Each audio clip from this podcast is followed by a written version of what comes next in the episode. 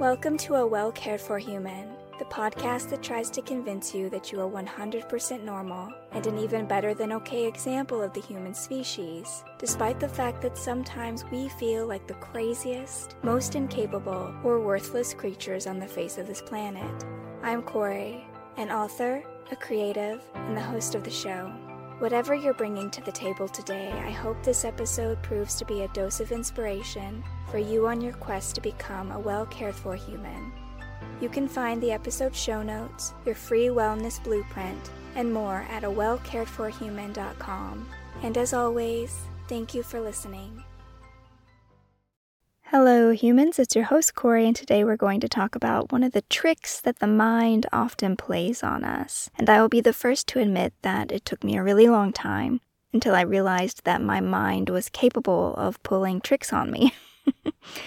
like most people, I have a tendency, at least initially, to believe that all the thoughts that I have, anything that comes across my mind, that it is a reflection of truth or it is a reflection of what's actually going on or it reflects my personal identity or some of my experiences, when in truth, it can actually just be lies, straight up lies. And I've often made the joke that while I am very blessed to have a strong imagination the way that I do, for example, I'm able to use my imagination not just to create the stories that I want to write or as a tool for play and expression, I also use my imagination to help visualize my goals, my direction, my ambitions, but at the same time, I'm certainly someone who, if I'm not in control of my imagination, it will create negative experiences and negative visualizations as well.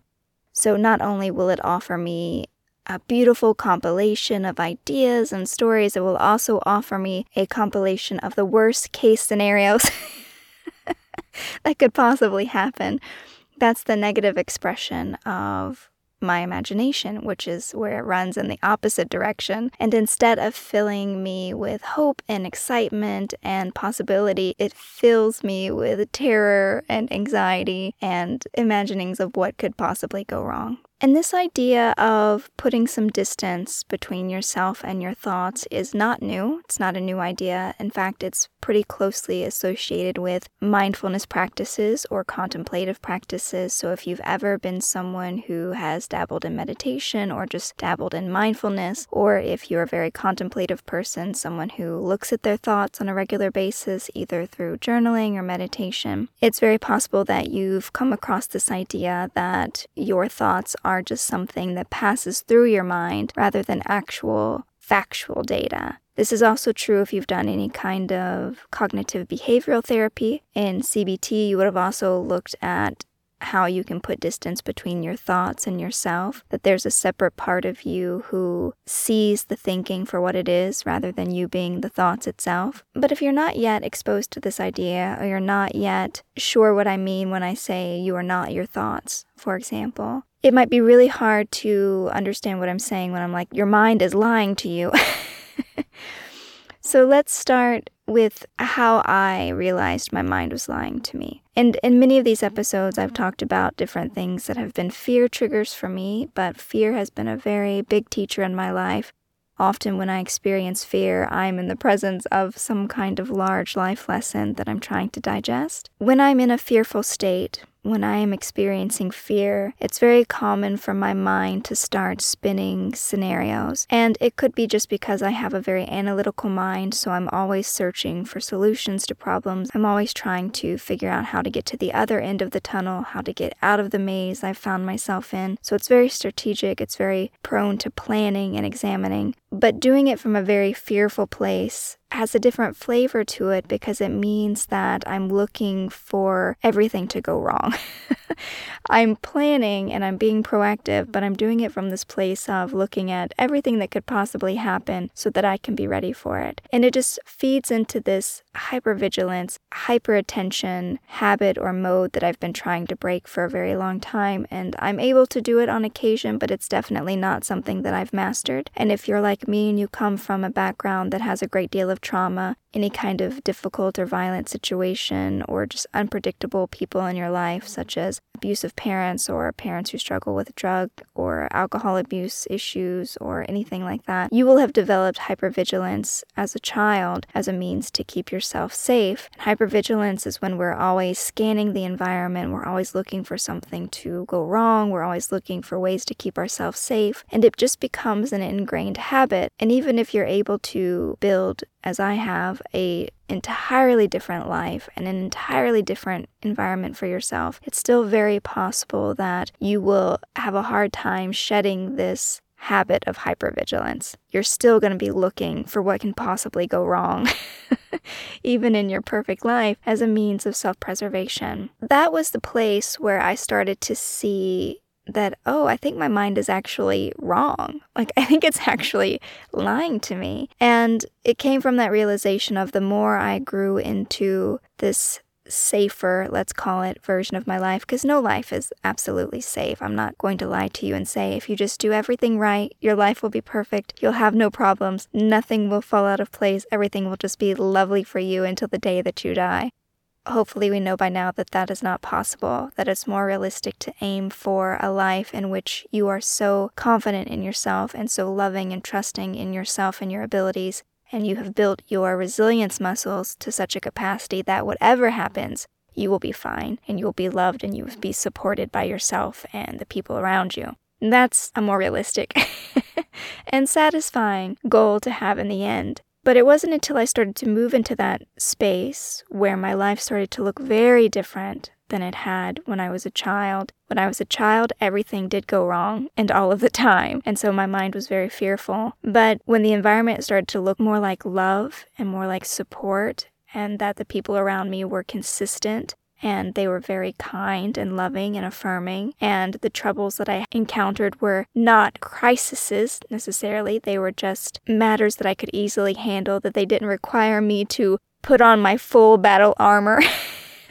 so to speak, and to react with the full wrath of my warrior like form when that would have been considered an overreaction because my circumstances, while not perfect, were far from what they had been. It wasn't until I started having some of these experiences where where my reaction didn't really align with what had happened. Like I would recognize that my reaction was very strong for the level of threat I was encountering. Or I would get really fearful or worked up about something, expecting the worst, but it would just pass by or it would just kind of naturally dissolve. It was in this discrepancy between my expectations and my emotional reaction, and then what would actually come to pass that made me realize that there's something going on here. There's some discrepancy. I'm obviously viewing the world one way, but it's playing out another way. And how can that be? How can it be that I'm expecting this, but that isn't what happens? Because in the past, my assessment of the world was just so accurate. If my mom was speaking a certain way or looking a certain way or dressing a certain way, I could accurately predict, even as a child, what might happen next. You know, that she's going to get drunk and disappear, or that she's going to bring some strange man home, or that there's going to be a fight. I could accurately guess what would happen next. And so I came to believe in the almost, let's call it, omniscience of my mind based on these negative and abusive circumstances that I encountered as a child. And so when that no longer worked, when I was no longer quite so omniscient, let's say, it really forced me to stop and look at what was going on. Because to be so right, even though the circumstances were horrible, to be so right about something in the past and now to be so inaccurate in my assessments told me that there was something faulty about the machine I was using to make those assessments. And what is the quote machine? What is it that I was using to make these assessments about my environment? What was telling me this quote data? And the answer was my mind. My mind was giving me the impressions of these experiences that I was having. My mind was telling me, this is what's going to happen next. This is what you should do next. The way in which I would feel emotionally or how I'd react to a situation was based on what my mind was telling me. And as those reactions and those thoughts became more and more misaligned, it made me really question how accurate my mind was. And you may find that that's true for you as well. And it doesn't have to be a long term situation. So for me, I didn't begin to notice the differences between my life now and my life in the past until many years after I had left it. And I had developed this muscle, this awareness of scanning my environment or just kind of watching what would happen. Because the more we do awareness meditation, the more we become open to what's actually happening rather than trying to predict what will happen, then we can see how things are playing out differently. It took me some time to be able to develop the muscles that could do that, to use the practices, the ones I'm always advocating to you guys, the mindfulness practices, the meditations, the journaling. It took me a while to get those muscles let's call them in fighting shape, so to speak. And it was reinforced by this idea that I just had such a strong back catalog of negative experiences that I just came to expect certain things from people. I just came to expect certain experiences, even though they had changed. And so I'm telling you all of this because depending on the experiences that you've had in your past, depending on what you're going through now or have been through, is going to determine the degree in which you identify with your mind. So, if you've had a lot of really difficult experiences, you're going to really believe your mind and what it's telling you because there was probably a point where your mind, your thoughts, your expectations are what kept you safe. And why would you distrust that if that's what was keeping you safe? But the reality is is that the mind is not always accurate. It doesn't always see things clearly. It might be working hard to protect you. It might be working hard to keep you safe in a difficult circumstance or in a difficult environment. But your mind is prone to catastrophizing, meaning looking for the worst of something, the worst possible outcome. And it's also prone to fear. It's easily agitated by fear, the mind. And so when you start building a life that is more loving, more beautiful, more trusting, how do you disidentify with the mind enough that you can allow those changes in so that you can allow your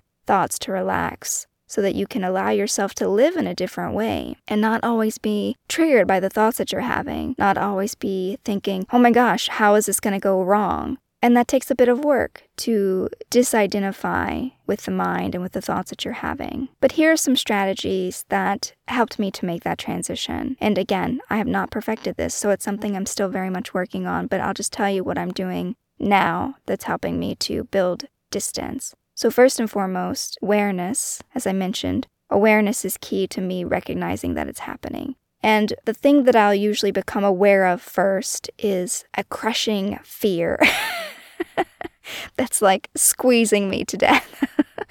it's usually fear in me. Something will have triggered my fear, and I'm feeling really anxious and I'm really worried about something. And then I have to recognize that that's happening either because I've got tension in my body or because I'm acting in a way that shows me that the anxiety is present. Maybe I'll start chewing my nails, which is the absolute worst. I was a really bad nail biter in high school and I broke myself of the habit. But every once in a while, I'll just catch myself and I'm like, ah, that's the anxiety. So I know that when I'm doing that, there's something happening under the surface that is almost pre verbal, meaning that I don't even know what the thoughts are that are triggering that, that I'm feeling that. It's just so ingrained in me that it started to happen. The process of becoming fearful of something, of making my calculations, of making my plans, of trying to figure out how I'm going to get past something or over something or through something. That that's happening in the background even without me being aware of it because my body is giving me these signs, these tells. Your emotions might be what allows you to recognize that something's happening. Your physical actions, so if you start picking at something or you start chewing on your finger or whatever, we have these nervous tics, right? And they're going to be different for everybody. So, whichever yours are, you'll know what they are. Emotions, physical tells. There's also nightmares for me if I start having what I call stress dreams. so, I'll go to bed thinking I'm pretty good, but then I'll have horrible sleep all night. Usually they're dreams where I'm trying to drive a car and the car keeps getting flooded or it breaks down or the car spins out of control. It's like the steering wheel is possessed or something. Usually that tells me that something is going on with me.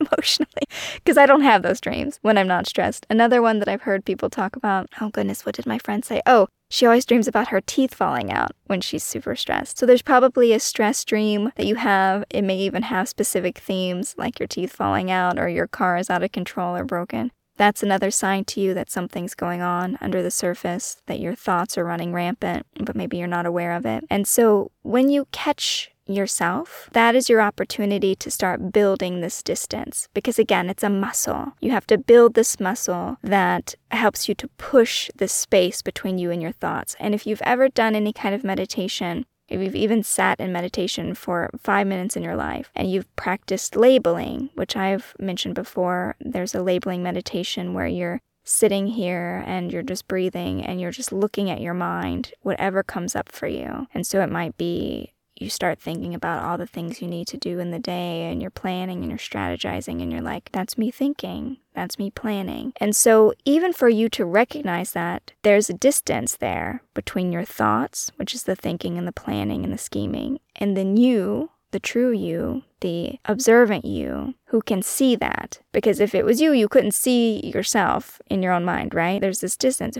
Who is the you that can see it, right? You're seeing something that is outside of yourself. And how can you do that if there was not some distance between you and your thoughts? And so that is the muscle that we have to build our distance between us and our thoughts. So that when thoughts come up or thoughts trigger feelings, it's not that they're not there. Of course they are. It's part of the human experience. But it's viewed at a distance. It's a bit of distance between you and those thoughts, which is what you want because that means anytime a strong emotion arises or anytime these racing, anxious thoughts arise, there's space between you. You're not going to feel suffocated by it. It's not going to take you over and stress you out because you're going to be looking at it as if it's something else, as if it belongs to someone else. You're going to be like, yeah, I see that anxiety over there, not bothering me because it's over there. And that's one of the many benefits of disidentifying with your thoughts. So you can achieve that distance through mindful meditation, practicing any kind of mindfulness practices where you are observing what's going on in your environment, you're doing things slowly,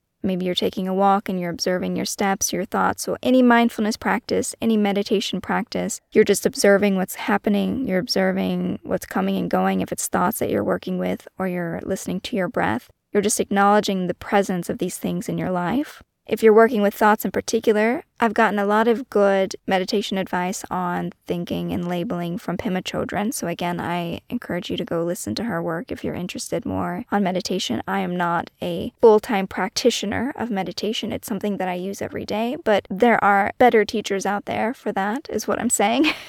but sometimes I have great success just by acknowledging what's happening. Like, I am experiencing a feeling and I don't like that. I am having a thought about this. Labeling it like that lets me know that it's something that's happening. So, again, it's putting a label on it, which creates a distance between me and the experience itself. Another thing that has built distance for me is questioning my thoughts. So, I bring this up a lot in the episode where I talk about my fears around money. When I was a child, we had difficult circumstances, especially when I was living with my mother, in which I was always fearful of not having enough. There was scarcity issues for sure in the home and in my life. And so I have a lot of fears around money about not having enough, not being able to take care of myself, not having enough to eat, or not being able to pay a bill. And so I have a lot of fears that come up around that. And there came a point where I had to just ask myself, like, are you actually going to be homeless tomorrow? This might have been something that could happen in the past, but is it going to happen now? Think about this. Question these thoughts that you're having. Like, are they actually accurate? Are they actually based on any evidence in your life that could be validated or proven? Or are they just fears that you have, irrational negative thinking, these patterns that you're indulging in because you have done so habitually to keep yourself safe in the past. And so questioning your thoughts. So if you have a thought such as, oh my God, no one ever loves me and they never will, challenge that. Like, is that true? What experience have you had that's made that true? And just because you might have had one or two or 10 experiences that made that true in the past, how do you know that that's going to be true tomorrow? How do you know that that's true today? And so challenging these thoughts that you're having. I also learned quite a bit, as I mentioned, in cognitive behavioral therapy. My first therapist was a CBT therapist, so it was very much about restructuring my mind to be more suspicious of the thoughts and the feelings that I have. Not to reject them, we don't want to reject ourselves for any reason, but just being like, why are you here? And what are you saying? And should I believe you? Rather than just assuming that because you think it, it's true, and because you feel it, it's true when that's not always accurate. It might just be you're thinking and feeling something because of these old residual experiences that you've had, this old residue that's lingering in your mind and in your emotions. And then, of course, as always, be nice to yourself as much as you can be in these situations, being compassionate of, yes, I think these things, and yes, I feel these things, and yes, I found myself absolutely believing they're true, even though my fears are lying to me, my anxiety is lying to me. I'm still absolutely identifying with it, but that's okay because I needed this tool in the past in order to stay safe, and I'm gonna get stronger and grow out of this. and I'm not to beat myself up in the process while I'm doing it. So, the biggest thing I just want you to take away from today is that next time you feel yourself thinking really dark or negative or difficult thoughts, and you feel all these emotions rising up in your body, I just want you to take a breath and ask yourself, is this really true? Like this whole feeling and thought process that's overtaking me right now, is it possible that my mind is just lying to me because it's trying to keep me safe and it wants me to get fearful and get afraid because it thinks that that's going to push me to protect myself. When maybe what I don't need in this moment is to protect myself. What I need is to be open and loving to the great experiences that are trying to happen in my life. And that's it for today, dear human. I hope that you found this episode useful. And if you did and you want to let me know, or you would like to write into the show to ask me some questions about something that you're dealing with, I would love to hear from you through any of my social media or at Kory at KoryMShrum.com. And otherwise, I will be back next week with another episode of A Well Cared For Human. And until then, please take good care of you. This episode of A Well Cared For Human was written and produced by me, Kory Marie. The music was by Late Night Feeler and Esther Abrami. If you like what I'm doing here, please consider visiting my Patreon. For as little as a dollar a month, you get early ad-free access to the episodes, as well as a monthly patrons-only Q&A, bonus videos, and more. Not to mention that your Patreon support lets me know that you find value in the show and want it to continue. You can find me on Patreon by visiting www.patreon.com forward slash Kory Marie. If you can't support the show financially, that is okay. You can still subscribe to the show, leave a review of the show, and recommend the show to your friends, not just the neurotic ones. All of this helps so much. And as always, thank you for listening.